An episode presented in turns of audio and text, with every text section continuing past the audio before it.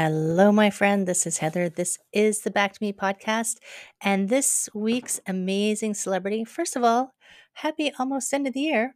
But this week's amazing celebrity is Isabelle Griffith. And you will be able to tell from the conversation that we could have kept talking and talking and talking.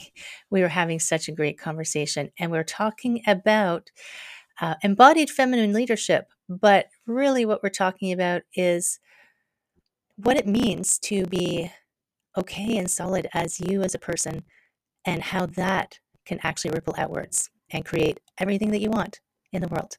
Have a listen and absolutely let me know what you think. Take care, my friend. Have a good day.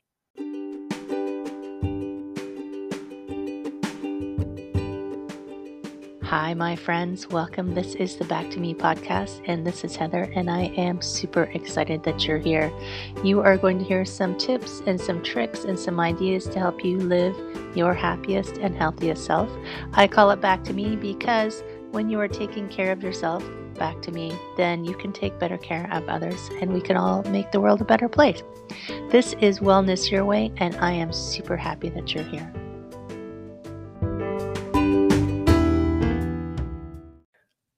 Hello, my friend. How are you? I hope you're having an outstanding day. Uh, twenty twenty-two is winding down. Hard to believe, but there it is. It, it happens to everybody. And this is another amazing celebrity chat with an awesome human being. So we're going to close out the year with an amazing human, Isabelle Griffith. And we are going to talk about some pretty awesome stuff today. It says embodied feminine leadership in the notes, but I'm sure it will go all over the place. So mm. welcome, Isabelle. It's so nice to meet you.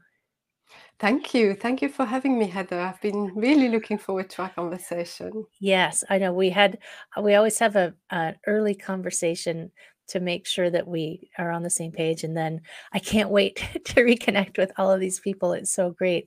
So you are... So it's so interesting, your um, program. So I wanted you to talk, well, first let's talk about how did you find your way into this, um, this program that you're offering, or this, this kind of concept? Hmm. Yeah. Um, I think, so I, before I did the work that I do, so I'm an emotional resilience and embodied uh, feminine leadership coach and facilitator. But before I did this, it is, isn't it? Um, and you, you might, you know, I think as the conversation goes, you might understand more about why I really want to mention both, because to me, these two go hand in hand. But let's see how things unfold. Um, All right. But before I got to this work, I was in the corporate world for over twenty years. And at some point during that time, you know, I was um, I was managing large teams, um, people located in Southeast Asia, in the U S. I myself am in London, in Europe. And so I was feeling spread very thinly. Um, I was juggling having young children with, you know, managing my work life and having the impact that I wanted to have at work. And at some point, to cut a long story short, I ended up burning out. And I think to really illustrate that journey, maybe it helps to take us back to that moment in time for me where it was probably, you know, we, I think most of us have this pit moment. And for me, that pit moment was sitting on a little bench outside my house on a weekday. It was a beautiful autumn day, and um, our, our house is a cul-de-sac. So it's very, um, our road is a cul-de-sac. It's very quiet. And I'm sure that I looked as the perfect picture of serenity. I was drinking a cup of tea, sitting there by myself.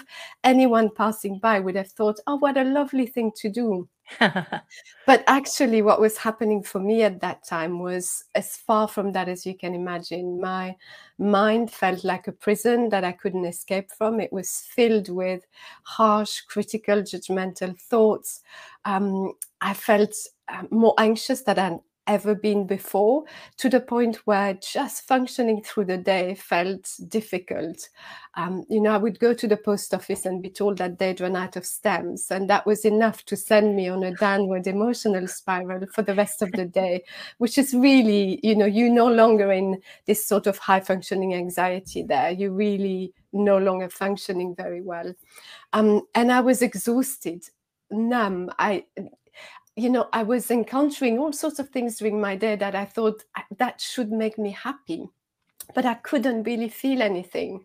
And I was looking at my life and thinking, I've been ticking all the boxes for how to be happy. And yet here I am on this bench, feeling broken, feeling flawed, and wondering, how do I move forward? Because if ticking all these boxes has led me to where I am now, what's the way forward, really? You know, how do you move from what you thought was the perfect recipe or the perfect blueprint? And so the, you know, the following few years was really a um, journey of putting myself back together, um, myself personally, my life. And that has led me at the time to really lean into yoga, which I know you also teach. That then led me to mindfulness. And those two modalities were so critical to my recovery, really fundamental. And so I trained as a yoga teacher and then a mindfulness and self-compassion practitioner. And from there, I, I then started to learn various modalities of coaching, because I would have people coming to me in my yoga classes and, you know, pouring their hearts out and saying, can you help? Because as you might know, when we start moving into the body, these emotions sometimes get released and, and they might come up. And so I felt ill-equipped. And so I would say my journey has been quite organic, really moving from one thing to the next and really uncovering more and more. And, and now most recently, I've really been delving into embodiment and somatics. So this is where I am today. And really what I'm passionate about is helping women who are where I was all those years ago, feeling stressed, feeling anxious, feeling overwhelmed, you know, trying to juggle all the things, deprioritizing their self-care and feeling like they're slowly becoming more and more extinguished, and allowing them to return home to their bodies, to reconnect with themselves, what gives them joy, and to have the impact that they want to have within their families, within their communities, their workplaces, but without having to sacrificing the whole of who they are, which is what often society teaches us to do, particularly as women. And, and it's so true. It's we we have had very similar, right? We yeah. both we've both hit the wall in corporate and t- turned to yoga. So, yeah. And it's so interesting that. I mean, the similarities between the people, like having experienced it myself, it's like you are doing all the things that they tell you are the things that you need to be doing to have success, you know, the in quotation marks success. And when you get there and you realize, oh, this isn't what it was supposed to feel like, or this isn't good. I mean, my My lowest day was the day that I was driving home and I drove through a red light and I didn't know mm-hmm. until there was a pedestrian in front of me and I was yelling at the pedestrian and I looked up and I was like, oh my God, my light is red. I should have died. Like I probably would have hit the pedestrian, but because of the intersection I was in, I should have been, I should have been hit driving through this red light. But thankfully, I didn't hit anyone and they didn't hit me, but it was a very much a, this isn't the way the world is supposed to be if you're happy and successful, right? Mm. The mm. external, the external trappings of success are not always the internal. They don't tell you what the internal, how to feel success internally. So how Absolutely. long, yeah, how long do you, because some people will think, oh, I'll just do this and I'll feel better. But it takes a while to come back, doesn't it?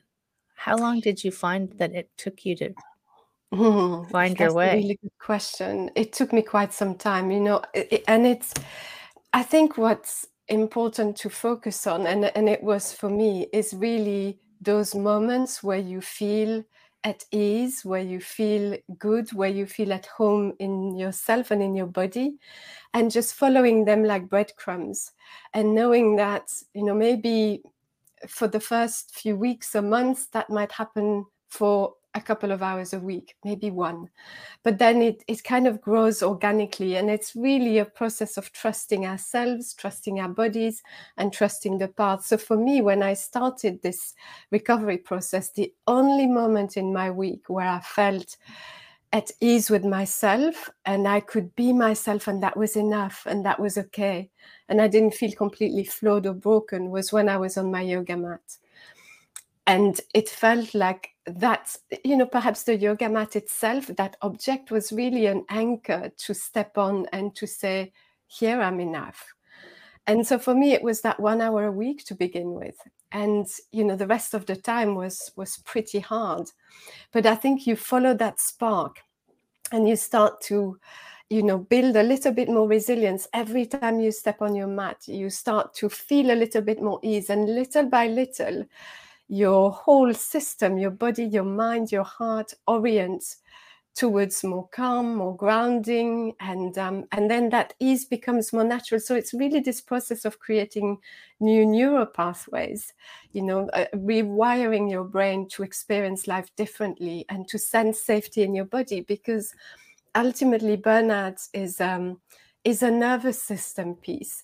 You know, it's too little or too much for too long, and our nervous system has been in chronic stress for so long that eventually the body shuts down.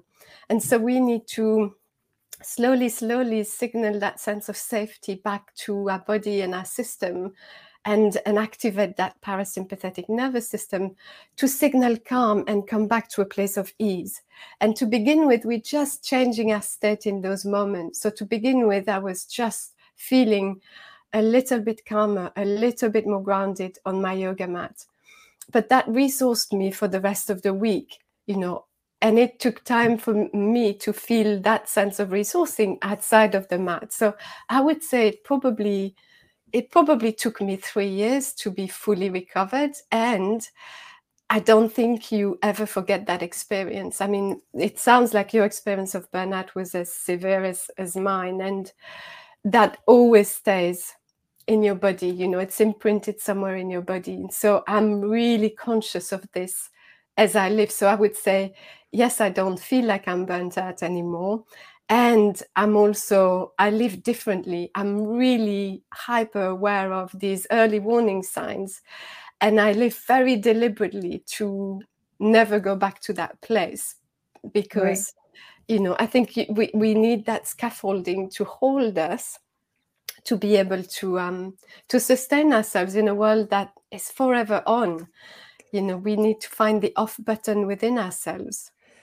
And it's true. Um, if we allow it, w- you could go and go, and the it, the world will just wring you out.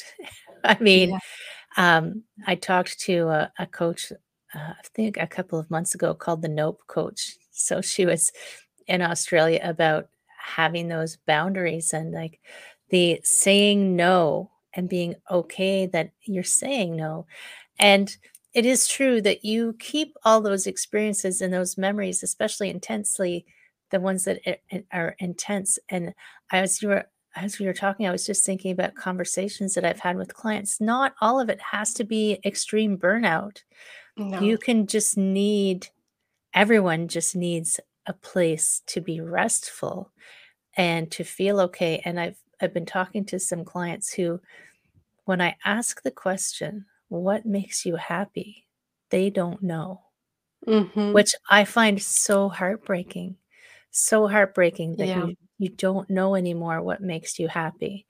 So then it's trying to untangle, like come at it another way. Like, do you remember ever being happy? Can you touch that memory and have that experience again? And then patiently, patience, we have to have patience, mm-hmm. which we don't have a lot of these days, and being curious and open to the letting, letting it come back in. Yeah. Did, you, did you find yourself impatient with yourself to come on, let's get going? Type A personalities, you know, I can get these reports done in five days. Why can't I get this done? Um, that that rings so true to me. I, I know you you know you were in finance. I was in audit, so I'm very yes. much spreadsheets, numbers. You know, I was very rational, and I've almost run my life like that, where things had to be a certain way. So, yes, I think they. I was. See, I think what leads us to these moments where we think something has to change is um, a desire for parts of us to disappear, or, you know, for me, the tired part, the the part that was weak, the part that um, was not good enough. You know, I, I just wanted that part to go away. And so what leads us to creating change is, I think, often a desire to get rid of the unpleasant. And what happens as we go through this journey is really a process of holding these parts with a lot of compassion and a lot of tenderness and a lot of love, and, you know, understanding their motivations and their needs. So yes, at the beginning, there's this impatience of, you know, what, A, B, C, D, you know, what's the process that it needs to, you know, I need to get from A to B, and I need to do that as quickly as possible. And it, through the unpicking of all of this, I think we become much more patient with ourselves and with others. And, and I think it's, again, as we become more patient with ourselves, more compassionate with ourselves, that ripples across everyone we touch. So yes, to the impatience to begin with, and the fixing mindset of, I need to fix myself, just put me back together, I almost don't care how, or, you know, what will happen, but I just need to pick my life back where it was and carry on. And then you realize that that isn't going to be the case, and and, and it wasn't sustainable to start with. No so. of course not of course not. You know, I, I often talk, and you you've alluded to this, about three key characteristics, I guess, of our society, as you were talking about women feeling disconnected from their own happiness, or what gives them joy, or what they even want. And I talk about it being thinking oriented. So we always in our heads, and we overvalue cognitive processes, you know, the evaluating, the strategic thinking, the analyzing, all of the things that we've been used to working. That's what we're taught to do. Absolutely. You're rewarded for that, and you're taught that, and that's the way the world works. Absolutely. And if you think of young children, you know, they're in kindergarten, and it's all about play and really being in their bodies and feeling. And then little by little, we kind of chip away at that until the point where you become an adult, you work in the corporate world, and suddenly you you detach from the, your feeling body, from the sensations, because we appear and we think our way through life rather than being engaged within it. Uh, and then we wonder, why does it feel so dry? Why does it lack richness? Um, the other piece is really, it's doing focused or doing oriented, where we are valued most when we're productive, when we create, when we're efficient. And if we, you know, if we feel tired or exhausted, and we think, oh, I just can't be doing more, I, I'm just exhausted, then rather than questioning that that model of being, we question ourselves, and then we go on this quest of, I need to be fixed, I need to be doing more, how can I be more productive? Um, and then we outwardly oriented, and we constantly distracted. We're distracted by our phones, we're distracted by the media that comes at us all the time. Many of us are either people pleasers, so we just seek, and you alluded to that earlier, that validation from the outside, mm-hmm. to feel good. You know, we want to be helpful, and it comes from a really beautiful place, but we are willing to give even when we are empty, or we're the strong one, which I also was really part of my narrative. I'm, I'm the strong one, you know, I just hold everything and everyone together, but underneath all of that, I'm crumbling. And so when we think about those three pieces, it's no wonder that when we're thinking, when we're constantly doing, and when we're outwardly focused, we forget to be in ourselves. You know, everything goes outwardly or up. So we forget our body. And if we are not in tune with our bodies, we're not in tune with our emotions, with our feelings, with the sensations. You know, if you think of eating a beautiful meal, it's like these flavors in your mouth and the sensations that the food gives you. We, we can't really be fully attuned to that. And so over time, we sort of, we're very attuned to what everybody else needs, what our workplaces need, what we need, but we forget what we need, or even who we are. Like for me, it was a case of, I don't recognize this person. I, I oh. don't know who I am. Right. And it's, it's true that you, you spend so much of your energy on everyone else. And I, because I'm also a massage therapist, one of the things that I'll tell my clients is your body will tell you if you ask it and if you pay attention. But if you're not listening, the only vehicle it has to tell you anything is pain. Yeah. And, you know, because people will say, why does this hurt so much? And, and I, I try to kindly say to them, it's been there a long time. You just weren't listening. So it started shouting. Yeah. Absolutely. That's so important because, you know, the body is always talking, but we hear it like a, a distant radio in the background, and we're not really paying attention until there's an illness or a diagnosis or a burnout.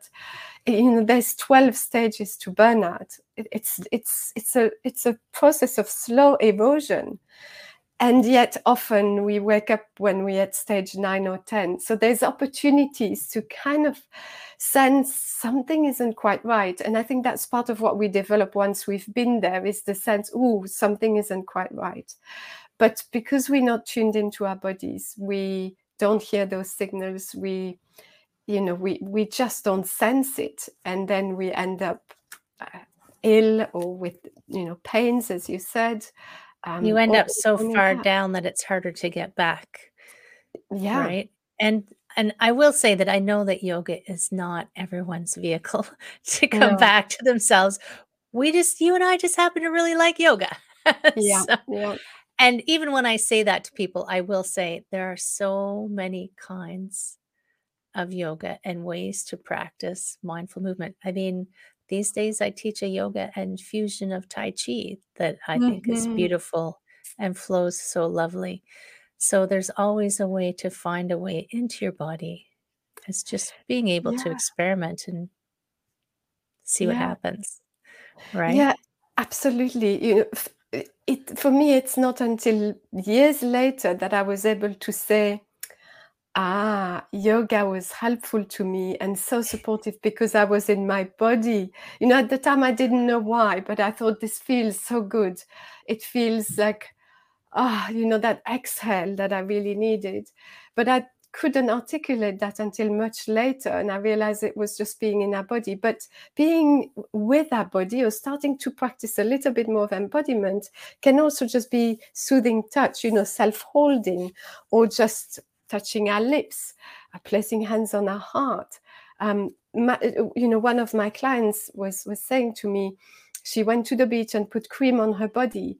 And that was a moment for her of just realizing, I have a body, you know, and I don't mean that as a, oh, look, there's arms. I mean that as a, wow, I can feel my body. So it can be that, it can be taking a few deep breaths and really noticing the sensations of our breath in our body. It can be dancing, you know, particularly um, sort of intuitive dance, five rhythms, all these kinds of just oh, moving yes. and not so much moving in the interest of movement, but moving in the interest of noticing how that feels. And, and also maybe just allowing our body to move how we want it to move. So maybe there's tension in the neck. Oh, it would feel good to do this, you know, rather than being directed in our movement. So there's lots of it. Shaking is a great way of getting into the body. Cold water, so cold showers, because that really gives you a sensation. A wake up. Ooh, so it's lots it's winter. Of ways. You want to take a cold shower. Ah. Yeah, I'm not really one for cold showers, if I'm honest, because I feel the cold really badly. I, I've tried, and I'll do it for five minutes, but but you can see, you know, when you're in that shower, and the cold water is sort of falling on your body, there's this moment of. For me anyway, where you, you know, and in, it is a stress response. And so if you are able to notice and to breathe through it and to let it be, you're really training your, your body and your mind, your, your brain, your nervous system to better cope with stress, because it's a small stress reaction. So, you know, all these different ways. Tai Chi, I know, is, is, is so powerful too. I think it's that sense of mindfulness is important, of being curious about how it feels. But it can take many different shapes. And one that I always suggest to my clients, which I think is really simple, is um, taking a pause three times a day, putting a reminder on your phone. And when the phone rings, taking a few breaths, really noticing the flow of the breath in the body, and then asking ourselves, how am I feeling? How am I really feeling? Am I thirsty? Am I hungry? Am I cold? You know, and what do I need? And just that is a good start, to start saying, I'm going to pause and deliberately to, you know, I'm going to listen to that radio signal in the background. Right. I'm going to tune into that rather than all of this. Yeah. And um, what is, is, I think of a couple of things. So when, uh, when I'm teaching yoga, what my opening is, we just are quiet for the beginning of the class. And I always invite people to press pause on their day, give themselves permission to press pause, give themselves permission to be there, and to turn on their inner eyeballs so that they can, it's like a, visualizing, turning on like the lights inside to see what's happening. Because, yeah. And if you practice it, I mean, the first, I imagine your clients, when they first start, they sit there and it's hard to step away sometimes from what you're doing. I, I always remind people that a pause doesn't mean, oh, it's time to check social media. You know, oh, I don't have to work for a few minutes. I can go check my Instagram. But when you do have that pause and you ask yourself, I imagine that in the beginning, sometimes there's no answer because you don't know yeah. the language. Yeah. yeah. And not absolutely. To be hard on yourself for that. Yes. Just to keep asking.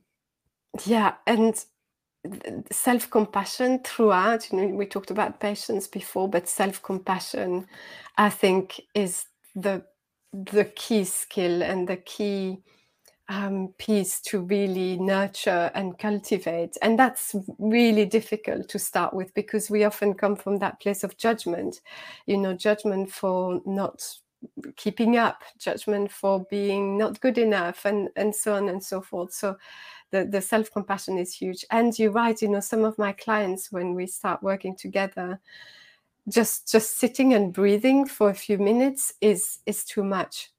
They are so activated in their nervous system that that feels um, really uncomfortable. And so sometimes just a soothing touch is, you know, and really noticing the sensations is is a better way of regulating. Um, it's yeah, it it really depends on on where we are, and it's a, it's a journey, as you said. So it needs to be held tenderly. I think I, I had a, a yoga teacher who I was studying with. This was a long time ago, so it was probably like eighteen years ago. Who said that? And this was before we hit this place where there is all as much social, there was even even social media then, I don't think. I don't even think Facebook was around yet. But she said, she made a comment that we've created a society that is almost like Disneyland. And yeah. you need constant entertainment and stimulation. And it has to keep, yeah. it's like a drug. You need to keep upping it and upping it and upping it and upping it. And you don't know how anymore to find a quiet space. No. And like, it sounds almost like for some of your clients, that quiet space is a stressful place yeah. because they don't know how to be there. Yeah. They don't know what to do with themselves. Yeah. Yeah. It's, it's absolutely that. Absolutely that. And, and so it, this is also why it's starting really small, you know. And again, maybe it's taking that pause and, oh, I can feel my feet on the ground. And today that's enough. And that's okay. Because it, you know, when we've been dysregulated in our nervous system for so long, and we've been through that erosion or even just chronic stress, it's not a hop back and there we are back where we started. It's it's little hops, and it's it's a path that takes a little bit longer. And of course, being still is really unfamiliar. It only takes, you know, looking at what happens when we stand in a supermarket queue or at the doctor's surgery waiting for our turn. The first instinct that most of us have is picking up our phone and turning on the entertainment, because we cannot bear the the feeling of being with ourselves, because then we really have to acknowledge, oh, my neck hurts. Oh, I'm feeling anxious today. or I have this, you know, thing going on later today, and that's quite stressful, or I have this report to write. And so we have lost the ability to feel and to be with our emotions. And it's a skill we need to relearn. And that takes a little bit of time. And processing emotions is not something we're necessarily born knowing how to do, right? And it it does take practice. But sometimes, sometimes I feel like we have this feeling like we should already know how to do everything and we should be perfect. Yeah, of course. Yeah. Right? Yeah. Why don't I know how to do this? Yeah. Yeah, it's interesting. And I, I, it's interesting to just question where that comes from, you know, because, again, if we think about when we were younger, we didn't really question our ability to walk. You know, we fell down a million times, and then one day our legs were strong enough to carry us for a few more steps. And and then over time, again, there's this sense that we need to know everything, that it, it should be a part of the software that we installed, that's installed within us. And, and it's, that's, you know, almost growth mindset is something to cultivate too. The, even though I don't know how, I'm willing to explore, I'm willing to be shown. And that's a big mindset shift when we, again, we are valued and recognized on what we project on the outside, you know, the efficiency, the perfectionism, and all of these things. It's, it's, it takes being humble and vulnerable to recognize that sometimes we don't know, and we, we need to learn new skills. So maybe, and this just came to me just as you were talking. So I guess admitting you don't know something may make you feel powerless. So there's a power mm-hmm. dynamic. So you telling someone that you don't know something gives them the power, or you feel like it gives them the power because you've, you've, you've viewed the power as being outside of you. Something, the power is something out there to be um, attained, versus it's actually already in you. You just don't know how to tap through that. Yeah, yeah. And for me, the bridge is curiosity. Right. It's just learning to be curious, learning to maybe not have the answer as as it's usually structured, which is, here's the question, and fifteen steps later, here's the answer. But to be curious about the process, and to know that if we're curious, we will get to, I, I mean, I'm almost reluctant to call it an answer, but a, an a understanding. Place, well, yeah, a place of understanding and clarity. So it's not so much, particularly when we start, you know, becoming more embodied, it's not so much about finding the answer. It's about, can I be curious? And it's about asking ourselves different questions. So rather than saying, um, you know, what's the world is this and that and the other, what's going to happen? It's about turning that eyeball, as you called it, backwards and saying, well, how can I resource myself to be able to cope with whatever happens on the outside? Um, instead of saying, you know, how can I deliver that presentation perfectly? It's turning back again and being curious about, why is it important to me to deliver this perfectly? What does the part of me that wants to deliver this perfectly need to feel safe in just being themselves? So it's it's a curiosity and asking ourselves different questions that are maybe more heart-based.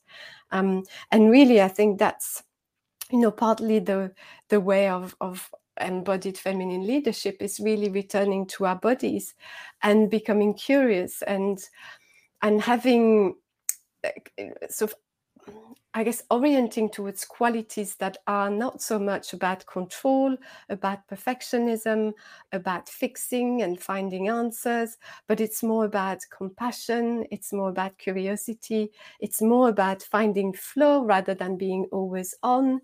It's um, it's adopting different ways of being, living, and leading.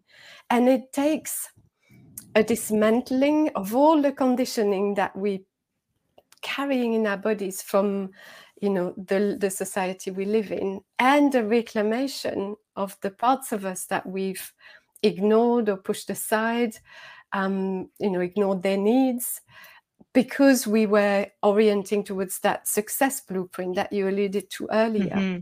And mm-hmm. as we start dismantling all that and reclaiming the parts of us that we've exiled, we we start to reconnect to our desires and, and what gives us happiness. And we start to question the blueprint and say, does this work for me? If I'm at the end of my life looking back, what would a life well lived look like? And you know, to some extent, I think the pandemic has led us to asking ourselves more of these questions. And we then need to really have that courage and that care and commitment to make the changes that we need to make to live a life that feels true and meaningful to ourselves. And that takes a lot of courage because we are swimming upstream. You know? Yes. Yeah. I um. Our recent podcast I did was, you know, bring a friend. Mm. Because it, because there are times when that kind of journey, when you decide to embark on a journey like that and you're commit to it, there are going to be days that you think, what was I thinking? Yeah. You know, can I go back? Because even if though it wasn't a good place, you knew it and you knew the rules there.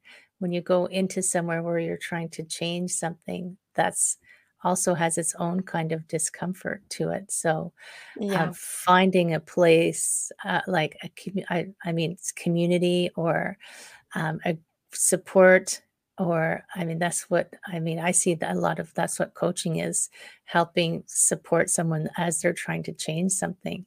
And I was thinking about, what was I thinking about? It's gone out of my head. That oh, thought. It might, it might come back. It might come back.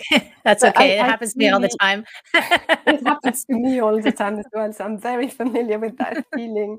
Um, but I, I think the, the point you're making about community is really important. Um, and I, you know, for myself, I'm part of different communities and I'm, I'm mentored as well because, um, because to keep that commitment and to, to really keep that, that you know, that different way of being and, and living, we need to be surrounded with people who are on the same path to some extent. Now, I'm not suggesting that either we, you know, pack everything up and go live as a shepherdess somewhere in the mountains, although that could be really nice, so that we cut ties with all of our friends or communities. Absolutely not.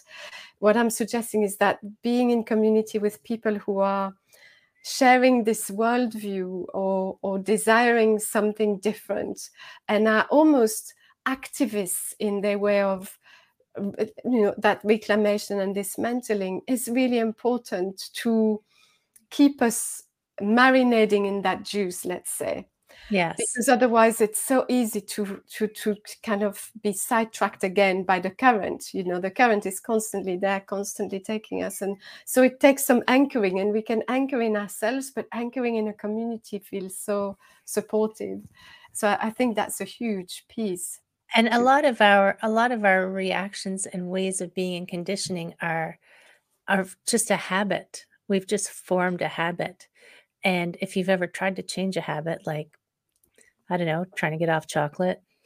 I haven't, I haven't, I haven't fixed that. I haven't fixed it. It's not to be fixed. I haven't altered that habit yet, but it's changing a habit.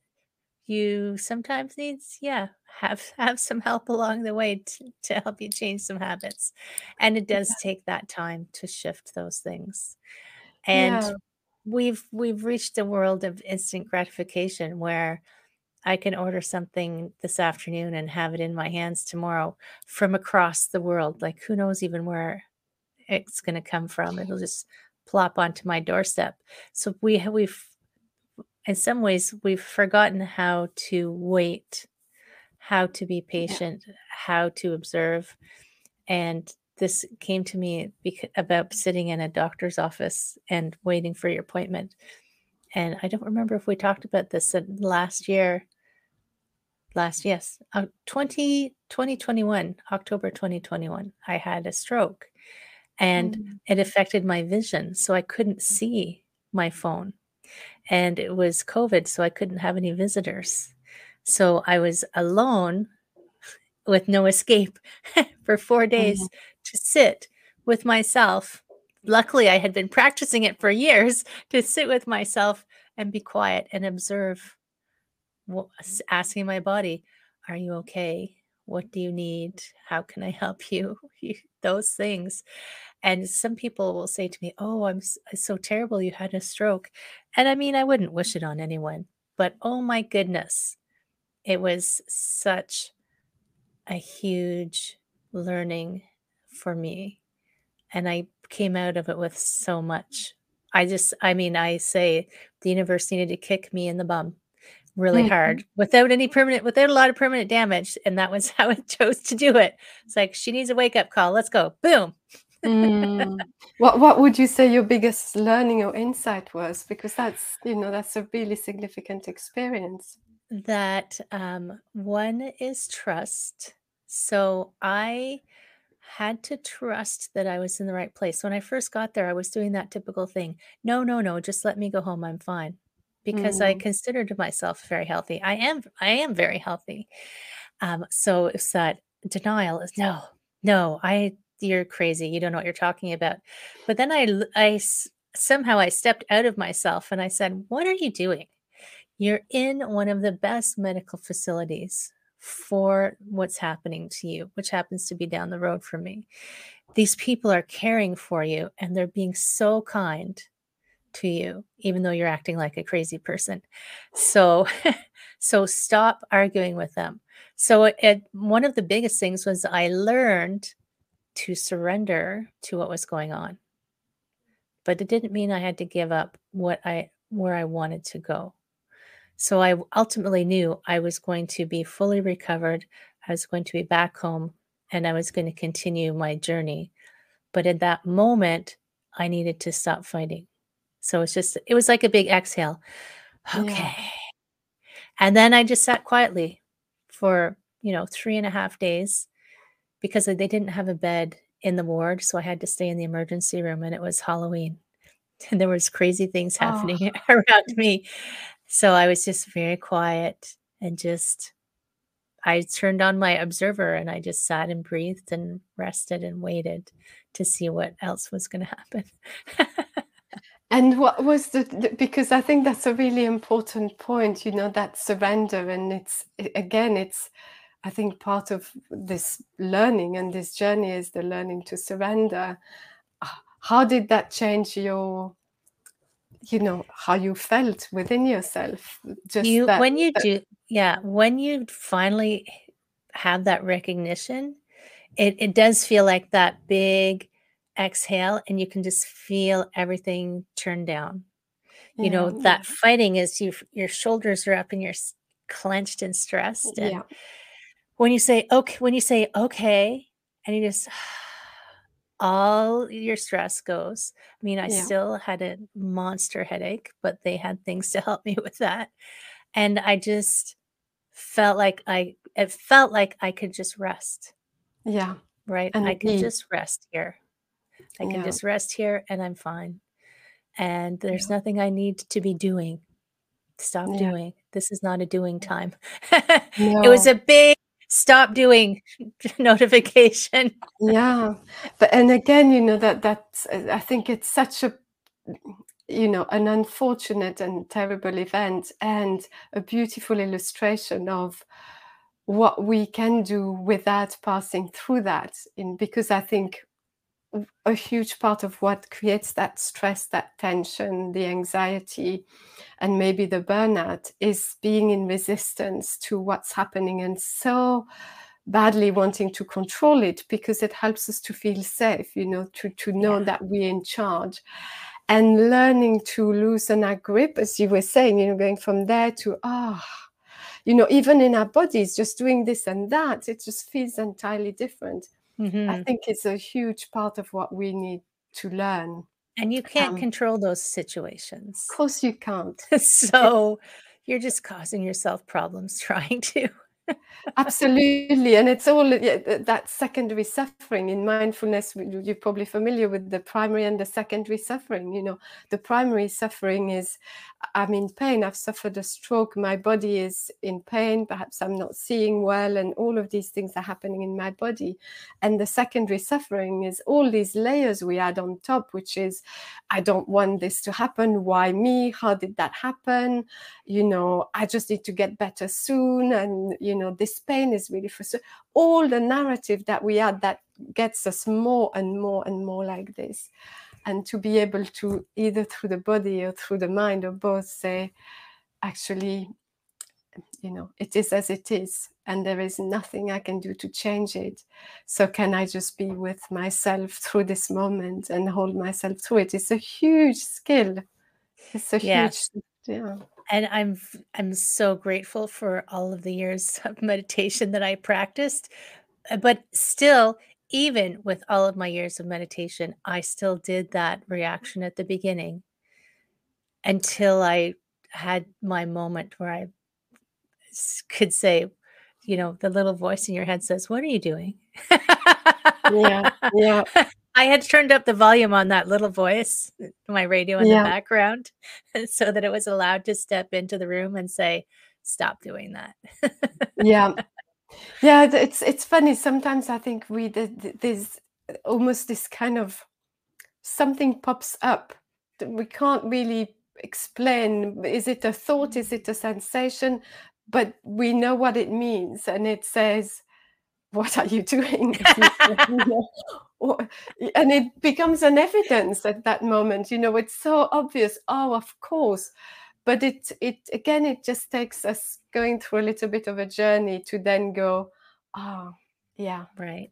No yeah. point doing that. So, yeah, I think that's a really beautiful, um, beautiful learning from a painful experience. And interestingly, yeah. this podcast became what it is now because of those four days. Because the one of the messages that I got was back to me. Right. Right. Of course. Yeah. So yeah. then it was, how do I do that? How do I be back to me and help a broader community? Uh, and then I would say, I know what to do. I'll speak to them. Yeah. Yes. And, you know, again, if we go back to what we were talking about at the beginning, that's sort of outwardly focused, you know, there's this belief that being focused on ourselves is selfish and we feel guilty. And but actually, I think everything, and that was what I learned through my experience as well, it all starts with you. And you have to have that resilience and inner stability within yourself, and that real sense of self-sustaining, self-nurturing rather than self-depleting and inner bullying. And then that really ripples across your well-being, how you interact with other people. You know, when I talk about leadership, to me, it's really the way, our way of being is a way of leading. So you being stable within yourself, in your home base, you know, finding that home base of this feels like I'm at home, that changes every one of your interactions, and you create a completely different impact in the world. I sometimes talk about the image of a dandelion. You know, you this kind of dandelion, and you blow on the on the little, I don't know what they call, little puffer puppies, yes. Yeah. And then they kind of spread around and they move around in the air until they settle somewhere, and you you don't know where they land, but wherever they touch, that's your impact. And you know, you with your podcast, you don't know who's listening. You don't know where it will land, but whoever is, is going to potentially get something that they, that they just needed to hear. And just you being that way is, is having that beautiful impact. And I think that, to me, is leadership. Who am I being in the world? How am I showing up? You know, if my way of being is a way of leading, am I leading in this way, in a way that I'm proud of? And I take leading very broadly. You know, being a parent is leading, being a yoga teacher or a teacher is leading, being in a community and, and creating gatherings is leading. Talking to the, you know, the barista at the coffee shop, again, because it's it's through that resonance that we have with each other. So, yeah, I think that's amazing. Yes, that's yeah. true. Leading can be anything. Yeah, it's just I I see leading as just being, um, knowing in yourself who you are and. Yeah. And being and showing that to the world, because yeah. it's true. You don't know who's seeing or experiencing, even just experiencing you could change something for them. Right. Absolutely. Maybe you could, you know, you were talking about your, the, the carers in the hospital, but, I, and this is still true for me now too, but particularly when I was in that really uh, dark place, for me, going to get a coffee or, you know, going in a shop to get anything and having someone smile and acknowledge my presence or ask me a question or show the simplest act of kindness would just, that's the thing, would take me down a spiral. This would really fill my cup and make me feel seen and heard and acknowledged, and that went a long way. People wouldn't have realized. You know, I remember the one time I used to go to that coffee shop a lot, and um, and the the barista just gave me a free coffee, and I w- it was just, you would have thought I'd won the lottery. It was just so impactful to me, you know, just the kindness of, of saying, you know what, you're always here, there. Which to them, you know, a cup of coffee is not much. And to me, it changed my day. So I think, right. it's, yeah, those little touch points are so important. Yeah, it is. And I, I, I want to remember, so you are, you have a program starting, I like the name of it, From Chaos to Calm, in January. And when does the sign up start for it, or is it already open? Uh, so at the moment, the wait list is open, and I'll be opening the signups really soon. So anyone who's interested can um, go to my website and take a look. I'm sure you'll leave a link to it in the show notes. Um, I can never remember whether they're above or below or to the side. Yes, I, I don't know. The show notes um, will be somewhere in the vicinity. Yes. Well, it's isabellegriffith.co.uk forward slash chaos to calm if, if um if anyone wants to go before the show notes are, right. are visible. Um, and it's really about finding that sense of calm, stability within ourselves, even if the world feels chaotic.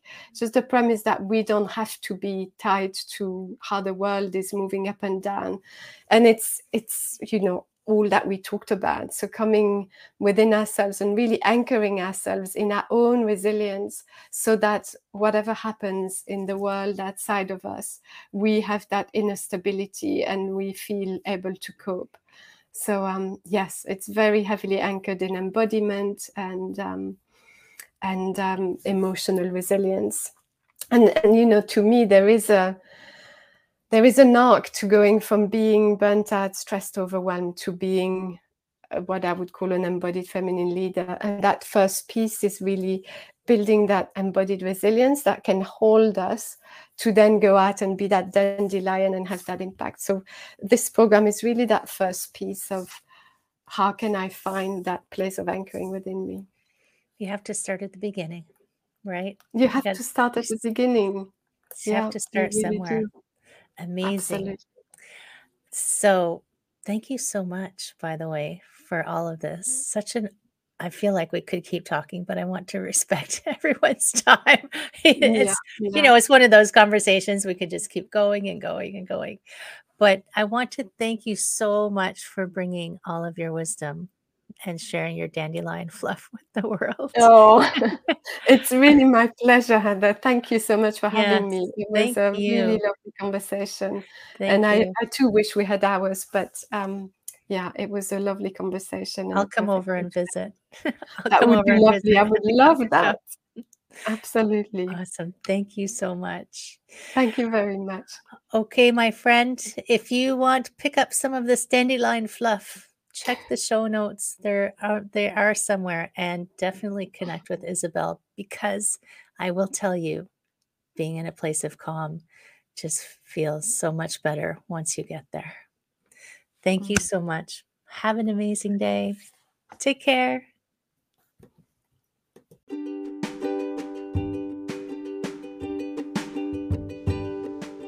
Hi, my friend. Thanks so much for listening to this entire podcast. If you found it useful and you're like me and you like, like helping others, please feel free to share this. Just give it a like. Give it a comment. If you found something useful in it, there's a chance that someone else will find something useful as well. Also, if you have any questions at all, I can absolutely help and I would love to help. You can email me at heather at prosperity flow coaching dot com. If you want more of this awesome content, you can follow me on Instagram, Heather Stewart Coaching. You can follow me on Facebook, Prosperity Flow Coaching. And I have a personal request. I want to help as many people as I can with these podcasts. And if you could give me a review, hopefully a good one, if you could share, if you could send this out into the world, I would truly appreciate it. I hope you have an amazing day. And I hope that you find your way to wellness by getting back to me. Take care, my friend.